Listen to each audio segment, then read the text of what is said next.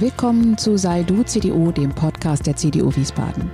Ich bin Anja Schöpe und dies ist eine weitere Folge unserer besonderen Reihe, in der wir Ihnen unsere Kandidatinnen und Kandidaten für die Kommunalwahl am 14. März vorstellen. Heute Dr. Reinhard Völker. Seien Sie herzlich eingeladen, setzen Sie sich gern wieder mit dazu. Viel Spaß!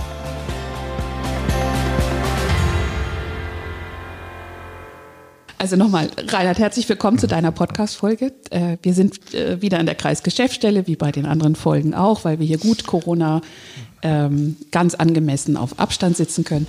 Heute ist 15. Januar, Freitagabend und wir sitzen hier und treffen uns zu deiner Folge. Ja, auch schönen guten Abend. Von meiner Seite herzlichen Dank, dass ich heute hier sein darf und für mich eine Premiere, noch nie sowas gemacht. Bin gespannt, wie das mhm. wird. Ja, ich hoffe, also bis jetzt hat sich keiner beschwert und äh, manche sagen, hat gar nicht wehgetan. Sehr schön. Ich bin optimistisch, dass wir zwei das auch hinkriegen. Das sage ich meinen Patienten auch immer. Äh, ich weiß nicht, ob du dir die anderen Folgen schon anhören konntest. Das kostet mhm. ja auch ein bisschen, ein bisschen Zeit ähm, und äh, sie werden jetzt ja etwas zahlreicher. Ja. Aber wenn, dann ähm, äh, kommst du vielleicht auch etwas, einige mich gefragt haben. Ich habe nämlich mal angefangen bei der Dani, glaube ich so ähm, äh, fra kurze Fragerunden einzuschieben mhm. oder einfach mal so zwei Begriffe zu stellen mhm. und ähm, aufgefordert, so, mhm. so dazu was zu sagen. Ja. Und dann habe ich irgendwann damit aufgehört. Ja. Und äh, die, äh, die anderen Kandidaten, oh, das fand ich toll, kriege ich auch solche Fragen. und das hat mir fast ein bisschen leid getan, weil ich dann keine vorbereitet hatte. Okay. Weil ich auch dachte, also so kreativ bin ich gar nicht. Mir fallen gar nicht 20 Mal solche unterschiedlichen Dinge ein.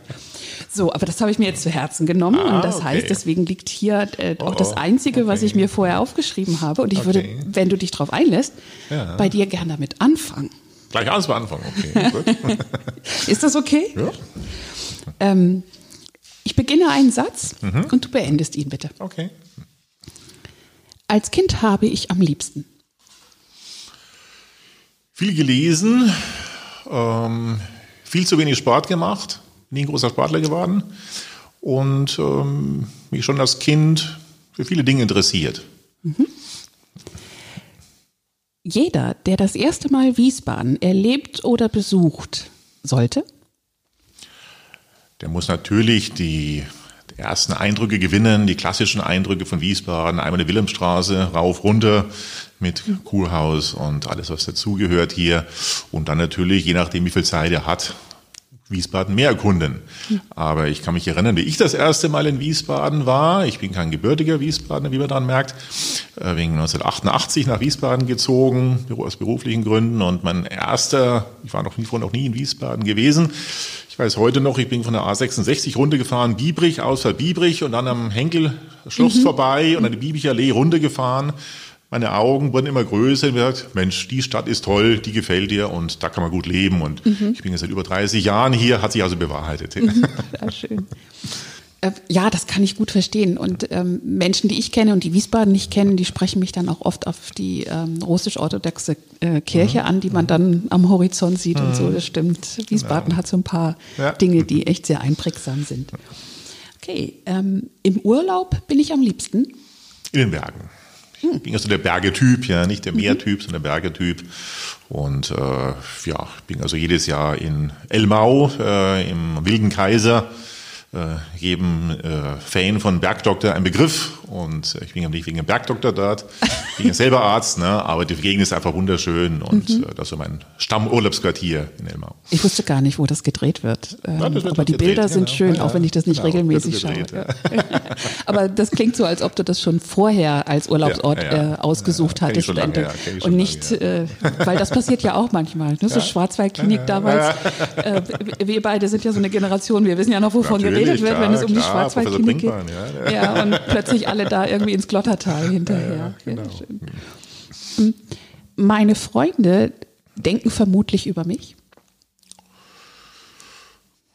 Was denken Sie über mich? Äh, ich hoffe, Sie denken positiv von mir, dass ich jemand bin, der ähm, freundlich ist, verlässlich ist, ähm, Ihnen nichts Böses will, Ihnen hilft vor allem, ähm, ja, mit dem auch man gerne mal einen Abend verbringen kann. Mhm. Und auch eine letzte Frage. Das Jahr 2020 wird für mich? sicherlich immer in Erinnerung bleiben als das Corona-Jahr. Äh, für mich natürlich ganz besonders, weil ich eben auch als Arzt davon sehr betroffen war mit meinen Patienten und äh, wie alle anderen Bürger auch durch die ganzen Einschränkungen, die wir davon äh, deswegen hatten und die Abstandsregeln, die man einhalten musste. Man konnte Freunde nicht mehr treffen wie vorher, man konnte nicht mehr so in Lokale gehen. Das wird sicherlich immer in Erinnerung bleiben. Mhm. Du sagst, du bist Arzt. Ja. Äh, wie ist denn dein Werdegang gewesen? Und du sagtest auch, du kommst äh, nicht gebürtig aus Wiesbaden. Ja, ich stamme aus Regensburg, mhm. also Bayern, äh, bin dort aufgewachsen und dort die ersten Semester studiert und dann nach München gewechselt, dort fertig studiert und noch die ersten Berufsjahre verbracht und jetzt, wie ich eben schon erwähnt hatte, seit mhm. 1988 äh, hier in Wiesbaden. Äh, mein Vater war auch Arzt, da schon eine gewisse Prägung gegeben und ich hatte eigentlich von Kindesbeinen auch schon immer diesen Wunsch, selber Arzt zu werden, was ich dann verwirklicht habe. Ähm, habe allerdings einen recht, äh, ja, vielleicht ungewöhnlichen Lebensweg gemacht. Ich war erst viele Jahre in der Forschung gewesen, bin so auch nach Wiesbaden gekommen, äh, in die sogenannte klinische Forschung, also die Abteilung, wo neue Medikamente entwickelt werden äh, und war da bei einer Firma, die die äh, Freunde von der Jungen Union wahrscheinlich äh, noch nie gehört haben, Firma Höchst, was früher mal ein Weltkonzern war, aber jetzt seit 20 Jahren oder was eben zerschlagen ist. Und das war damals eben ein ja, Weltkonzern, wo ich dann eben von der Pike auf das gelernt habe, wie man Medikamente entwickelt und ähm, habe dann auch in England noch so eine Art Fachausbildung gemacht in pharmazeutischer Medizin und habe das viele Jahre gemacht hier mit viel Freude, war sehr interessant gewesen. Ähm, ich habe damit äh, ja nicht die ganze Welt äh, gesehen, aber fast die halbe Welt gesehen, weil es eben eine internationale Tätigkeit war. Man hat die Medikamente an verschiedenen Unikliniken über den ganzen Globus verteilt, entwickelt und die muss man dann alle besuchen, mit denen dann die Studien besprechen und war eine sehr interessante Tätigkeit, ja.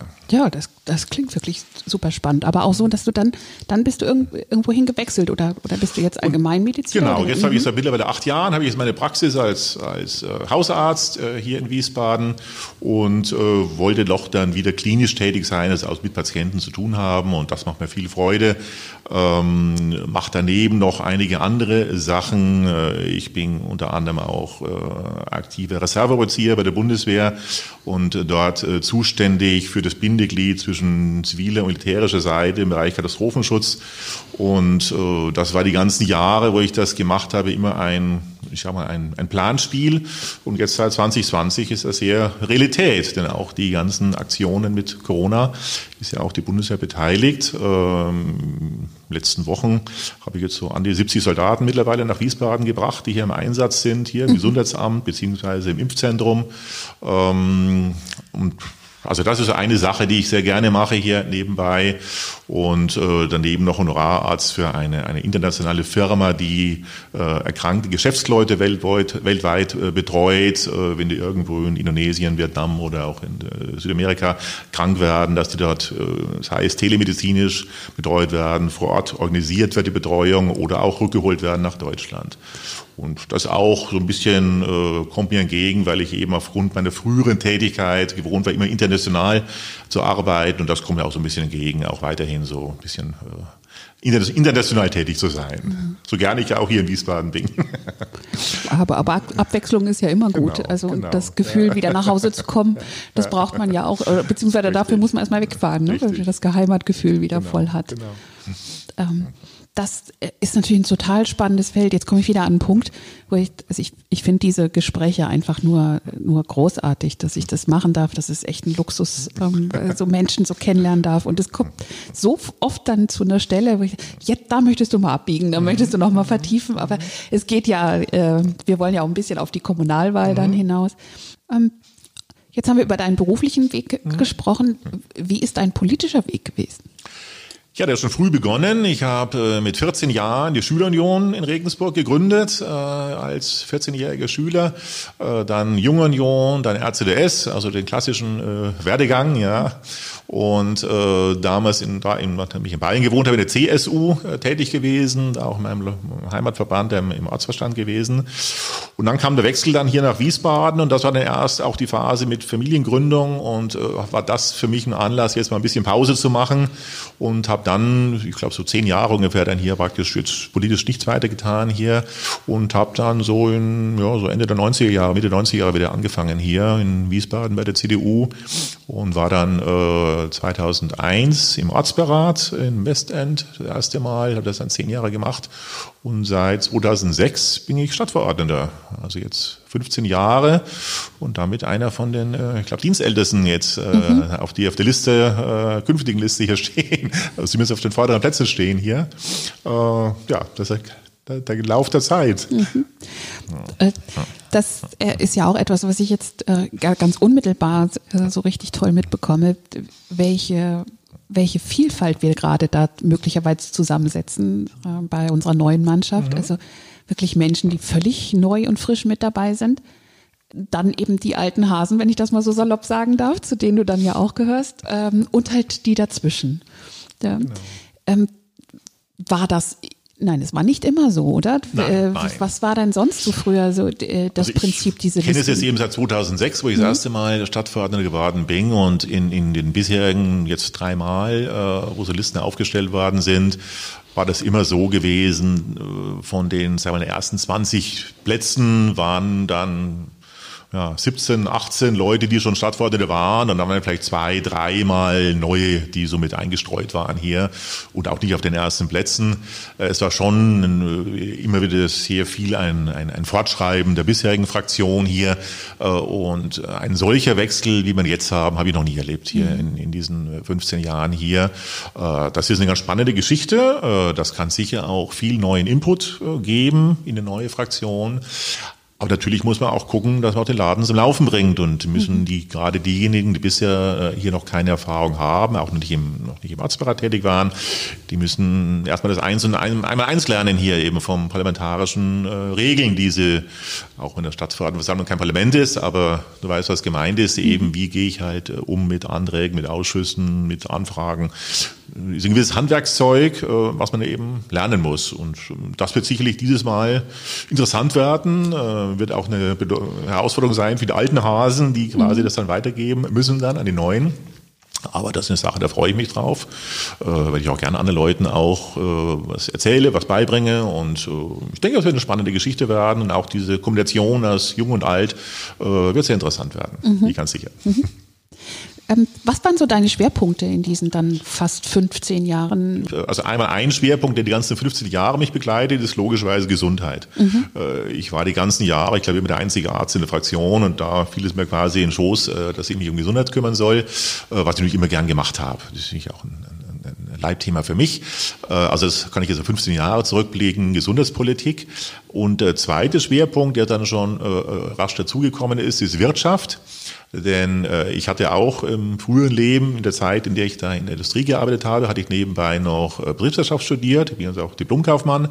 Und äh, von daher gesehen war dann auch Wirtschaft für mich ein, ein, ein äh, interessantes Feld. Und äh, ich bin da auch in, innerhalb der CDU aktiv in dem Wirtschaftsflügel, sprich der Mittelstands- und Wirtschaftsunion, MET, äh, die du sicherlich kennst. Und äh, da bin ich hier in Wiesbaden ist seit mittlerweile zehn Jahren. Ja, zehn Jahre ich jetzt der Kreisvorsitzende von Wiesbaden. Und von daher gesehen ist nämlich auch Wirtschaft eben auch ein, ein, ein, ein äh, Leib- und Steckenthema für mich hier und äh, was mich die ganzen Jahre jetzt äh, begleitet hat. Und äh, ganz frisch ist er dazugekommen, seit einem Jahr bin ich der Vorsitzende vom Beteiligungsausschuss im Rathaus. Das heißt, das ist der Ausschuss, der sich um alle städtischen Tochtergesellschaften kümmert. Das ist auch eine neue Sache, die dazugekommen ist. Und ja, und seit zwei Jahren parlamentarischer Geschäftsführer der CDU-Fraktion, äh, wo man auch ein sehr breites Feld hat, wo man tätig ist hier. Also relativ breit angelegt. Aber die Schwerpunkte eben die ganzen Jahre doch immer so Gesundheit und Wirtschaft gewesen. Mhm und damit äh, mit Gesundheit und mit Wirtschaft ja die zwei zentralen Themen, die uns gerade beschäftigen und ja auch noch ein bisschen weiter beschäftigen werden. Und es klingt gerade, ich meine, sagst es so salopp, ja, und nebenbei nochmal BWL studiert und so. Und dann die, die, äh, die ganzen äh, Aufgaben und Funktionen, die du gerade da gerade aufzählst.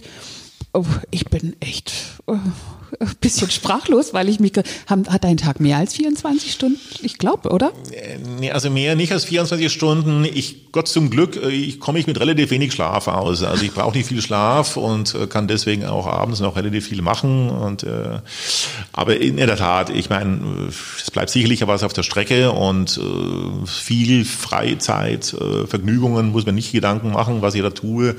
Oder auch so stundenlang schmökern in Büchern. Also das würde ich gerne machen, aber da fehlt natürlich die Zeit hier. Das, Na, das ist ja deine Freizeit, das sind klar, ja, sind ja alles Ehrenämter. Ne? Alles ehrenamtlich, ja. Ähm, ich meine, ich mache noch andere Sachen auch noch. Bin ja auch hier, wie du vielleicht weißt, auch schon seit vielen Jahren, also über zehn Jahre jetzt schon, äh, bin ich hier Vorsitzender von der Unite Unfallhilfe JOH.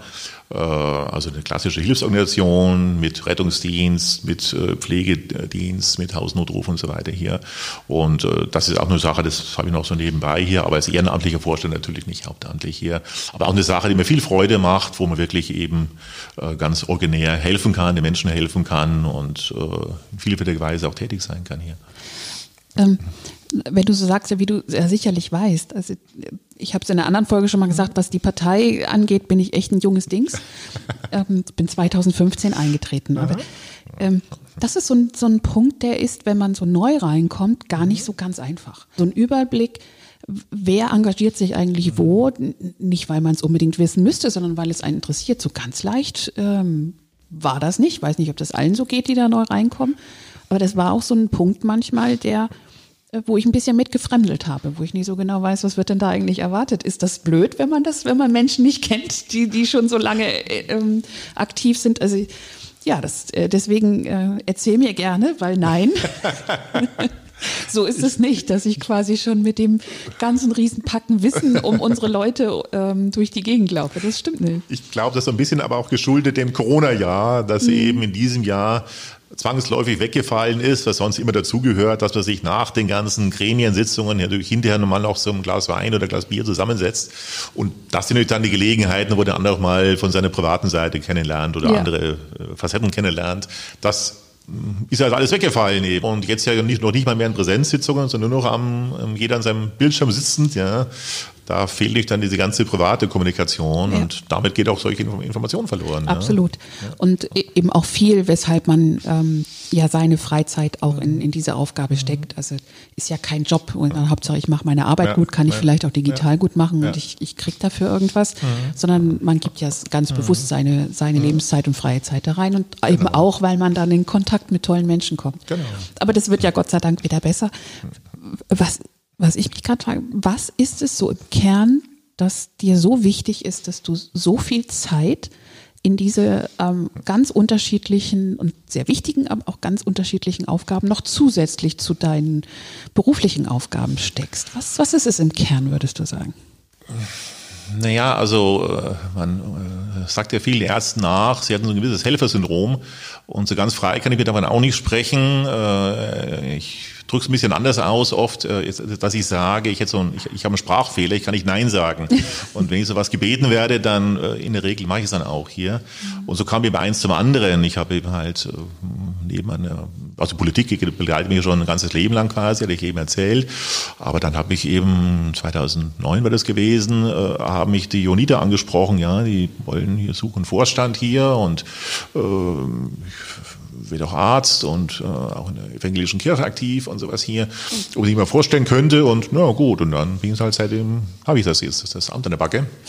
Und ähnlich mal vor jetzt mittlerweile fünf, sechs Jahren bin ich auch von äh, Freunden von der CDU angesprochen worden. Ja, du Bundeswehr hast auch dringend äh, Ärzte und Reserveoffiziere und du warst ja früher auch mal wehrpflichtiger Arzt und könntest du dir vorstellen, das wieder zu machen? Und ich gesagt, ja gut, wenn das gebraucht wird und dann, ja, Bundeswehr finde ich gut und naja, und so bin ich dazu gekommen ja, und so kommt eben eins so zum, zum anderen dazu und, und äh, ja, das war schon oft in meinem Leben so, man bekommt dann so zusätzliche Aufgaben ähm, und ich bin halt eben auch einer, der dann gerne dann auch hier schreit und sagt, jawohl, äh, mache ich. Äh, ich kann mich erinnern auch, als zum Beispiel 2015 hier die Flüchtlinge gekommen sind, habe ich auch die Hand gehoben, okay, ich kümmere mich drum, auch als Arzt. Und da weiß ich heute noch, wie wir da drei Wochen lang als JOH, also Jonida, haben wir die äh, Taunushalle Nordenstadt bespielt. Mhm. Das war dann so das erste Aufnahmelager quasi hier von den Flüchtlingen. Und die mussten dann, wenn sie frisch gekommen sind, alle ärztlich untersucht werden. Das war dann meine Aufgabe hier. Und da habe ich dann die drei Wochen lang immer so, ging meistens um Mitternacht los, aber so Mitternacht erfahren, ist wieder ein Zug unterwegs und dann kamen jetzt um ein oder zwei Uhr nachts und hat man dann zwei, drei Stunden hier untersucht und dann, ja, am nächsten Morgen ist dann die Arbeit weiter hier. Also es war schon ein bisschen wenig Schlaf, gebe ich zu. Das selbst bisschen, für dich. Das war selbst für mich meine Maßstäbe ein bisschen wenig Schlaf gewesen.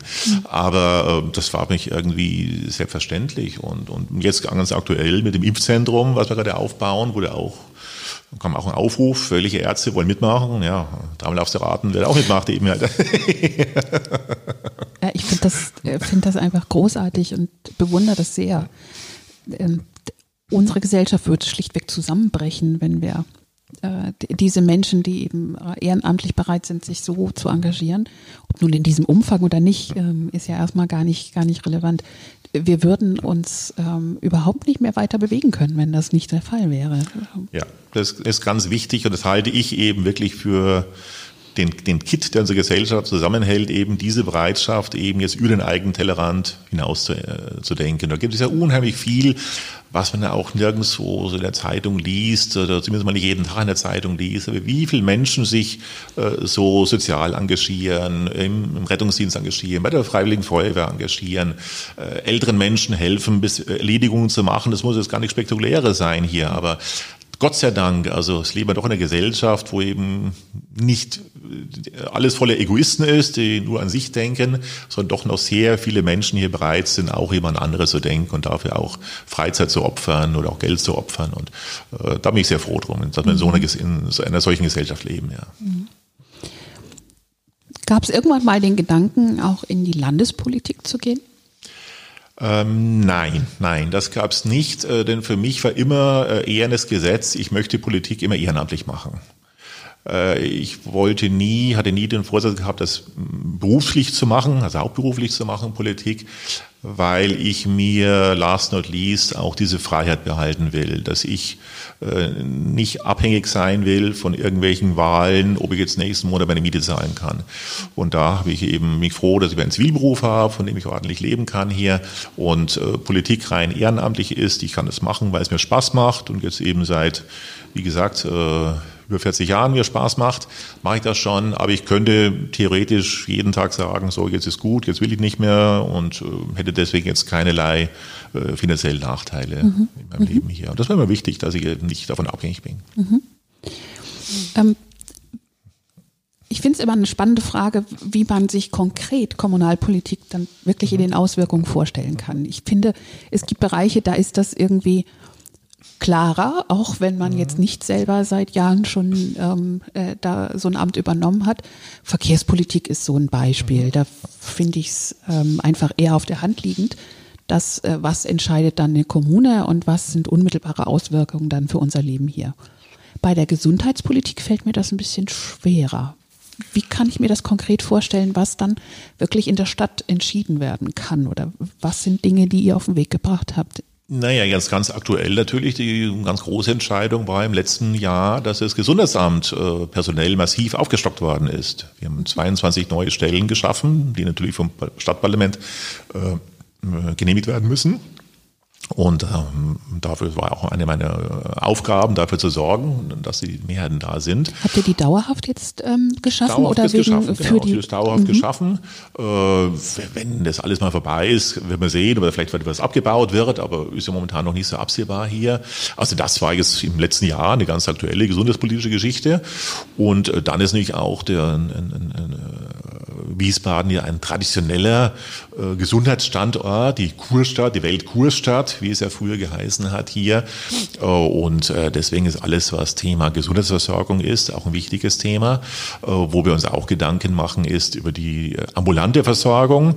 Ähm, du ja, bekommst ja auch mit, dass jetzt mehr und mehr niedergelassene Ärzte in Ruhestand gehen, so Generation, die so ein paar Jahre vor mir ist, die jetzt langsam aufhören und es kommen wenige nach. Und äh, jetzt sind wir in Wiesbaden nicht äh, jammern auf hohem Niveau, verglichen jetzt mal mit äh, irgendwo Vogelsbergkreis oder Werra-Meisterkreis.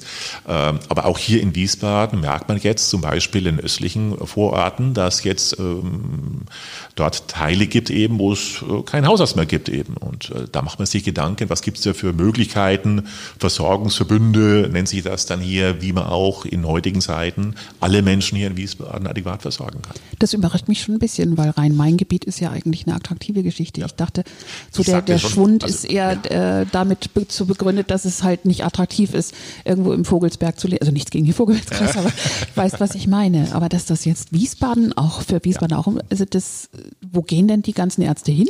Ja, ist ein wesentliches Problem, das ist ein demografisches Problem. Hm. Demografisches, das, nicht, dass ein Arzt wegzieht, sondern die stören schlicht und ergreifend auf. Das sind 65, äh, 68. Ja, ich meine die, die nachkommen, also oder studieren, es, es werden zu wenig Ärzte. Weniger, Ach, okay. Es gibt weniger. Absolut zwar nicht, mhm. äh, aber es sind eben heutzutage, also früher vor 30, 40 Jahren, ist jeder, der Medizinstudium fertig gemacht hat, ist dann anschließend auch mehr oder weniger berufstätig gewesen. Und heute ist doch ein großer Teil eben halt, der jetzt äh, entweder berufstätig ist, aber eben nicht im, im klassischen klinischen Bereich, äh, sondern so wie ich es damals ja auch gemacht habe, jetzt in Forschung, in Industrie, in andere Bereiche geht. Oder auch viele eben halt dann, die äh, auch familiär äh, quasi ihre Tätigkeit nicht ausüben, denn da spielt die zweite Wandel eine Rolle, dass Medizin mehr und mehr zum Frauenberuf wird. Also bei den Studienanfängern haben wir jetzt schon mehr, weit mehr als die Hälfte sind weiblich, die Medizinstudenten, die anfangen. Mhm. Und ähm, ist traditionelle Rollenteilung immer noch so in Deutschland, dass eben, wenn die Kinder kommen, ist ja nicht der Vater, der dann aufhört, sondern die Mutter, die dann aufhört. Und deswegen auch fallen dann auch diese äh, jungen Frauen, die Medizinstudium fertig haben und dann vielleicht ein paar Jahre berufstätig waren, aber dann bekommen sie Kinder und da fallen sie dann erstmal weg dann aus der, aus der mhm. äh, klinischen Versorgung. Welche Handlungsoptionen hat man dann wirklich als Stadt? Ja, als Stadt kann man sich äh, Gedanken machen, äh, was ich eben kurz mit dem Stichwort Versorgungsverbund angesprochen habe. Es gibt zum Beispiel hier eine, eine sehr rührige Ärztin äh, in Breckenheim, die äh, mit eigener Initiative äh, einiges aufgebaut hat, in Kooperation mit anderen Ärzten, mit Apotheken, mit äh, Sanitätshäusern. Und sowas kann man natürlich von städtischer Seite auch, äh, sei es finanziell unterstützen, sei es auch zu gucken, gibt es da irgendwelche räumliche Möglichkeiten, wo irgendwas gemacht werden kann, ähm, wo man einfach ein Auge drauf haben muss. Dass äh, hier die Leute eben auch in, in diesen Stadtteilen, wo es jetzt keinen Hausarzt mehr gibt, auch dennoch adäquat versorgt werden. Und da gibt es ja heute auch ganz neue Möglichkeiten, Stichwort Telemedizin, äh, solche Geschichten, äh, wo dann eben vielleicht jetzt nicht mehr der äh, Hausarzt unbedingt noch den Hausbesuch machen kann, sondern auch eine, eine Schwester ein, ein, ein Foto machen kann von der Wunde und dann geht es über telemedizinisch in die Praxis rein und da kann sich der Arzt dann anschauen und sagen, okay, ist, ist gut so oder muss doch was gemacht werden hier. Mhm. Gibt es ja auch ganz neue technische Möglichkeiten. Hier. Ist mit Telemedizin Telemedizin auch das, äh, die, die digitale Sprechstunde gemeint oder? Ja, also äh, Videosprechstunde ist auch ein Teil, ein Teil davon. Auch das alles hat ja auch im letzten Jahr äh, enormen Aufwind gewonnen äh, durch die Corona-Pandemie. Äh, auch ich biete meine Praxis Videosprechstunde an, äh, weil doch viele Leute eben wollen jetzt nicht mehr in die Praxis gehen, bleiben lieber zu Hause und äh, das hat einen enormen Boom genommen im letzten Jahr. Glaubst du, dass das bleiben wird? Bereich. Ich glaube schon, dass ein, ein guter Teil davon bleiben wird, wie es nicht nur im medizinischen Bereich, auch ganz allgemein bei anderen Verhaltensweisen, ähm, äh, zum Beispiel auch, was jetzt sind wir wieder beim Thema Wirtschaft, äh, Onlinehandel. Ne? Was also das Problem auch des Einzel, stationären Einzelhandels hier in Wiesbaden ist, dass jetzt erst der Lockdown kam, aber auch die Geschäfte wieder öffnen durften. Man festgestellt hat, die Leute gehen weniger gerne zum Stadtbummel in die Stadt und gerade die älteren, äh, älteren Mitbürgerinnen und Mitbürger und die haben sich jetzt mal daran gewöhnt, was für sie früher ganz ungewohnt war oder noch nie gemacht haben. Jetzt haben sie entdeckt, man kann auch vom, zu Hause vom Computer aus äh, Sachen bestellen, sind am nächsten Tag geliefert. Und ich glaube schon, das wird äh, auch länger anhalten. Und das ist ja auch eine Herausforderung wiederum auch für den stationären Einzelhandel in Wiesbaden, wie man diesem, äh, dieser Herausforderung begegnet, äh, dass man es schafft, auch die Leute wieder quasi, wenn Corona vorbei ist, auch dazu bringt, in die Stadt zu gehen und dort ihre Einkäufe zu tätigen und eben nicht zu Hause vom Bildschirm aus.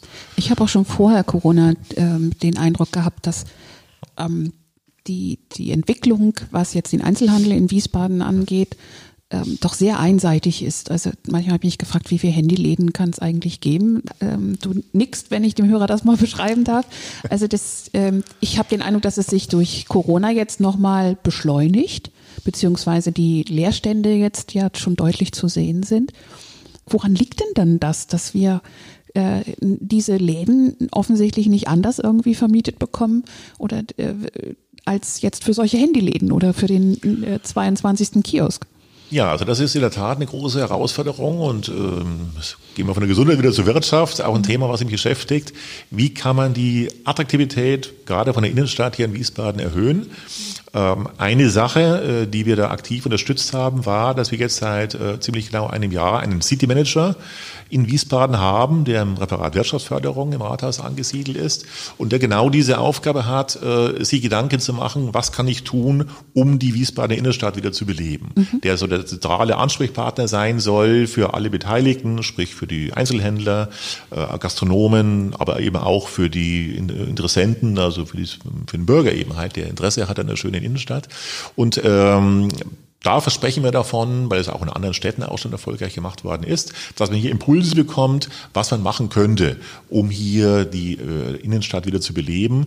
Was es ganz konkret die Läden betrifft, ist es natürlich so, dass wir als Stadt relativ wenig Einfluss haben, denn jedem Vermieter, jedem Gebäudeeigentümer ist nicht freigestellt, an wen er vermietet hier. Da kann man nur einen gewissen Appell äh, dann an ihn richten. Wie du schon sagst, muss es jetzt noch ein Nagelstudio sein oder noch ein Handyladen sein? Aber es ist eine freie Entscheidung des Eigentümers und da können wir nicht als Stadt auch und, und wollen wir auch nicht dem reinreden hier. Das ist mhm. unser Wirtschaftssystem. Mhm. Ähm, bei, dein, bei diesen zwei, zwei Schwerpunktthemen Wirtschaft und, äh, und auch Gesundheit, die du äh, so intensiv betreust oder, oder mit aktiv betreibst, gibt es ähm, grundlegende Unterschiede zwischen den Parteien, was ähm, die Maßnahmen und, äh, und auch die Ziele angeht? Und wenn ja, welche sind das? Also zum einen, was äh, ich eigentlich das Schöne finde an der Kommunalpolitik, verglichen jetzt mit Landes- oder Bundespolitik, dass doch viel mehr Themen einvernehmlich bearbeitet werden hier in der Kommunalpolitik. Ähm, einfach auch durch die Fakten bedingt. Ich meine, es gibt keine äh, schwarzen Bürgersteige, rote oder grüne Bürgersteige, es gibt eine Bürgersteige hier. Ja. Ähm, also da ist doch viel mehr Gemeinsamkeit als vielleicht auf Landes- oder Bundesebene hier. Ganz konkret jetzt äh, zu deiner Frage, also Gesundheitspolitik ist natürlich auch ein Dauerbrenner hier, die, die stationäre Versorgung und da eben das, die HSK. Und äh, da gibt es nämlich schon Parteien, die sagen, es äh, muss auf jeden Fall die HSK kommunal sein. Die darf nicht, es darf nicht sein, dass hier ein Privater mit dabei ist, während wir äh, das ja auch damals mit unterstützt haben, dass aus verschiedenen Gründen hier auch ein, ein, ein privater Konzern hier mit reingekommen ist hier zur HSK. Also da gibt es schon Unterschiede zwischen den Parteien. Und im Wirtschaftsbereich naja, gibt es nämlich auch dann je nach der Couleur, je weiter links das angesiedelt ist, dann die Partei, umso mehr gibt es halt auch andere Vorstellungen hier über Wirtschaftsstruktur in, in, in Wiesbaden. Mhm. Auch wenn man mal denkt, zum, wir reden jetzt hier über Einzelhandel, aber Wirtschaft ist noch weit mehr als das. Ähm, was Wiesbaden oft äh, unterbelichtet wird in der öffentlichen Wahrnehmung, ist die ganze Industrie. Ich hatte ganz eingangs erwähnt, eben, ich bin nach Wiesbaden gekommen, weil ich zur Firma Höchst gegangen bin. Mhm. Damals ein Weltkonzern. Ähm, auch heute ist zwar äh, Höchst kein Begriff mehr hier in, in Wiesbaden, aber wir haben immer noch den Infrasurf äh, Industriepark, der eine große Bedeutung hat hier und wie hier in der gesamten Rheinschiene mehrere industrielle äh, Industriewerke sind oder noch in Delkenheim äh, groß namhafte Firmen äh, dort angesiedelt sind, wie Abbott zum Beispiel hier, um also aus meinem Bereich zu bleiben, ähm, die oft von der Bevölkerung gar nicht so wahrgenommen werden. Also auch Industrie ist ein großer, ein großer Faktor hier. Und äh, da gibt es natürlich dann auch durchaus politische Unterschiede, wie das wahrgenommen wird hier, wie wichtig das ist hier, mhm. die Industrie. Also äh, allen Wählern, äh, denen das wichtig ist, äh, schön fleißig Kreuze bei der CDU machen. Das ist immer gut, macht nie was verkehrt. Ist immer gut, ja, genau.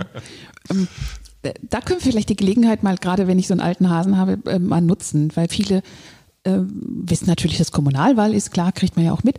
Aber jetzt habe ich gehört, 81 Kreuze kann ich auf diesem Zettel machen. Äh, warum? Und klär doch unseren Wählern mal, die das nicht wissen, was sie denn dann ähm, mit diesem Wahlzettel anfangen. Ja, das ist die Besonderheit des, des Kommunalwahlrechts hier in, in, in Hessen, dieses berühmte Kumulieren und Panaschieren. Ja. Ähm, also von Landtags- und Bundestagswahl ist man gewohnt, man kann ein oder maximal bei der Bundestagswahl zwei Kreuze machen, hier Erst- und Zweitstimme, äh, die man für eine Partei geben kann. Und das war es dann auch. Und früher war es ja auch so bei den Kommunalwahlen gewesen, da hat man dann den Kreuz bei der CDU hoffentlich gemacht. Ähm, aber die Namen, die da drauf standen, auf die hatte man keinen Einfluss. Und dementsprechend, äh, wenn die CDU 20 Sitze bekommen hat oder 30 Sitze bekommen hat, dann sind die ersten 30 von der Liste, die da droben standen, dort eingezogen ins, in der Stadtversammlung. Und äh, jetzt gibt es eben das äh, besondere Kommunalwahlrecht, das eben Möglichkeit schafft, dass der Wähler ganz gezielt nicht nur die Partei insgesamt wählt, sondern auch einzelne Kandidaten wählen kann hier. Mhm. Wenn er sagt, hier, äh, der Dr. Völliger finde ich ganz toll, was er alles macht hier, den will ich unterstützen. Dann kann der vor meinem Namen, sind vorgedruckt im Wahlschein, so drei, drei Kreuzchen, so wie im Lottoschein, ja. Und, äh, Aber nur drei. drei. Nur drei, also nicht, ja, nicht 6 aus 49, sondern also drei, drei mhm. Kreuzchen hier, drei Kästchen hier und dann kann er dann hier äh, bis zu drei Stimmen gehen. Er könnte auch ein, zwei geben hier, aber kann also bis zu drei Stimmen einen Kandidaten geben. Und so kann man dann zum einen hier äh, innerhalb einer Liste von der CDU, also sagen wir mal der treue CDU-Wähler, der sagt, für mich kommt der CDU in Frage, aber der kann jetzt auch die CDU-Liste durchsehen von 1 bis 81 und sagt hier, der sowieso, den finde ich besonders gut, da gebe ich mal, auch wenn er weiter unten steht, den gebe ich mal drei Kreuzchen hier und ein anderer, den finde ich gar nicht gut, der bekommt für mich keine Stimmen. Und dann kann er dann seine 81 Stimmen hier praktisch verteilen auf die einzelnen Kandidaten mhm. auf der Liste. Und äh, am Schluss des Tages kann es dann sein, dass dann eben die Kandidaten nicht in der Reihenfolge äh, einziehen ins Stadtparlament, wie sie auf der Liste stehen, sondern dass jemand, der weiter hinten steht, dann drei, vier, fünf Plätze äh, weiter nach vorne rückt. Äh, bei der letzten Wahl weiß ich noch, da war unser äh, Würfelkönig, war der Ebert Seidensticker, der ist 14 Plätze nach vorne gerutscht hier dann mhm. eben. Ne? Mhm. Also sowas kann passieren dann hier. Und um das doch äh, äh, weiter zu erweitern, diese individuelle Stimmabgabe gibt es neben diesem Kumulieren auch das Panaschieren. Und äh, das Panaschieren heißt, dass ich jetzt auch meine Kreuzchen quer durch die alle Parteien machen kann. Mhm. Das heißt, ich kann sagen, okay, äh, den, den, den, den Franz von der SPD finde ich gut und den Willi von den Grünen ist, ist okay, Grüne will ich an sich nicht, aber der Willi ist ganz in Ordnung, dem ich mal drei Stimmen hier. Also auch das ist möglich, hier quer über den Stimmzettel hier seine Stimmen zu verteilen hier. Äh, wobei natürlich der Wähler immer besser Beste aufgehoben ist, alles auf der CDU-Liste vorne zu bleiben. Ist auch am einfachsten, ist gleich die Liste 1. Du musst nicht weit suchen eben hier. gleich Liste 1 ist CDU. Und äh, was auf jeden Fall zu empfehlen ist, es gibt äh, ein, ein Listenkreuz, das soll man auf jeden Fall machen, denn bei 81 Stimmen kann es ja schon mal sein, dass nichts verzählt und wenn jemand dann eben nur 70 Stimmen verteilt, werden dann elf Stimmen quasi verloren. Und deswegen soll er auf jeden Fall sein Kreuz das Listenkreuz bei der CDU machen, dann ist sicher, dass die CDU die 81 Stimmen bekommt und auch wenn er vergessen hat, jetzt äh, die letzten zehn Stimmen äh, einzeln aufzuteilen auf einzelne Kandidaten, dann wird die von oben nach unten dann den Kandidaten mhm. zugeteilt, eine Stimme. Aber das Listenkreuz zählt bei den 81 nicht mit. Ich kann Listenkreuz ist kein machen. Kreuz, und nein. noch, äh, Mehr als 81 Stimmen gibt es nicht. Ja. Und auf welchem Platz ist denn Dr. Reinhard Völker, Völker, Völker dann zu finden? Auf Platz 10. Auf Platz Kann 10. Kann gut merken, 10, genau. Mhm. Und ähm, unser Wiesbaden von morgen, was sind denn für dich die, wenn man, wenn du so eine Prioritätenliste machen müsstest, was sind für dich die wichtigsten Dinge, die du dann gerne, wenn du wieder die Gelegenheit bekommst, im Stadtparlament aktiv zu sein, äh, die du gerne mit anpacken würdest? Ja, ich würde schon gern diese beiden Schwerpunkte von mir auch weiterhin äh, bearbeiten, denn Gesundheit und Wirtschaft sind natürlich ganz zwei wesentliche Faktoren, die äh, für alle Bürgerinnen und Bürger wichtig sind, wenn ich mich in der Stadt wohlfühlen will. Ich will eine entsprechende Gesundheitsversorgung haben, wenn ich mal krank bin. Ich will wissen, dass ich hm, die Ärzte mich rum habe, dass ich ambulant, stationär äh, gute Versorgung habe, auch die Physiotherapeuten, alles, was dazugehört hier zur Medizinversorgung, Apotheken, Sanitätshäuser, ist eine ganze, ganze äh, Kranz an, an äh, Einrichtungen, an Anbietern, die dazugehören. Das soll alles gegeben sein. Und Wirtschaft, na gut, von Wirtschaft, äh, das, davon leben wir eben halt, dass wir unser, unser Brötchen verdienen können hier, dass die Wirtschaft brummt, ja, das wollen wir natürlich auch wieder hier. Und äh, da ist es jetzt eine große Herausforderung jetzt für die nächsten fünf Jahre in, in, in im Stadtparlament, dass man sich dann guckt, wie jetzt äh, nach Corona wir den Laden wieder ins Laufen kriegen hier. Denn da gibt es sicher viel zu tun. Ich hatte vorhin schon erwähnt, es gibt einige Branchen, die sehr gebeutelt sind, äh, wie Gastronomie zum Beispiel, äh, wie Eventmanagement, wie Einzelhandel hier in, in Wiesbaden. Und da muss man sich Gedanken machen, Konzepte entwickeln, wie kann man diesen Leuten helfen. Also toi, toi, toi. Ähm, ich fände es wirklich großartig, wenn uns das gelingt, diese äh, unterschiedlichen Menschen dann zu einem Team ins Stadtparlament zu schicken und eben dann diese hoch engagierten, sehr kompetenten alten Hasen wie du einfach unsere Jungen an die Hand nehmen können äh, und dann ihr schnell ins Laufen kommt. Denn es gibt wirklich viel zu tun, ja. Da freue ich, ich mich drauf. Ja. Vielen Dank. Ich danke dir. Vielen Dank fürs Gespräch. Das war's mit dieser Folge. Und wenn Sie keine mehr verpassen wollen, abonnieren Sie unseren Podcast in den üblichen Apps oder auf dem YouTube-Kanal der CDU Wiesbaden. Einfach suchen nach Sei du CDU. Haben Sie ein Feedback, Anregungen, Wünsche? Dann sehr gern an podcast-wiesbaden.gmx.de. Bis zum nächsten Mal, Ihre Anja Schöpe.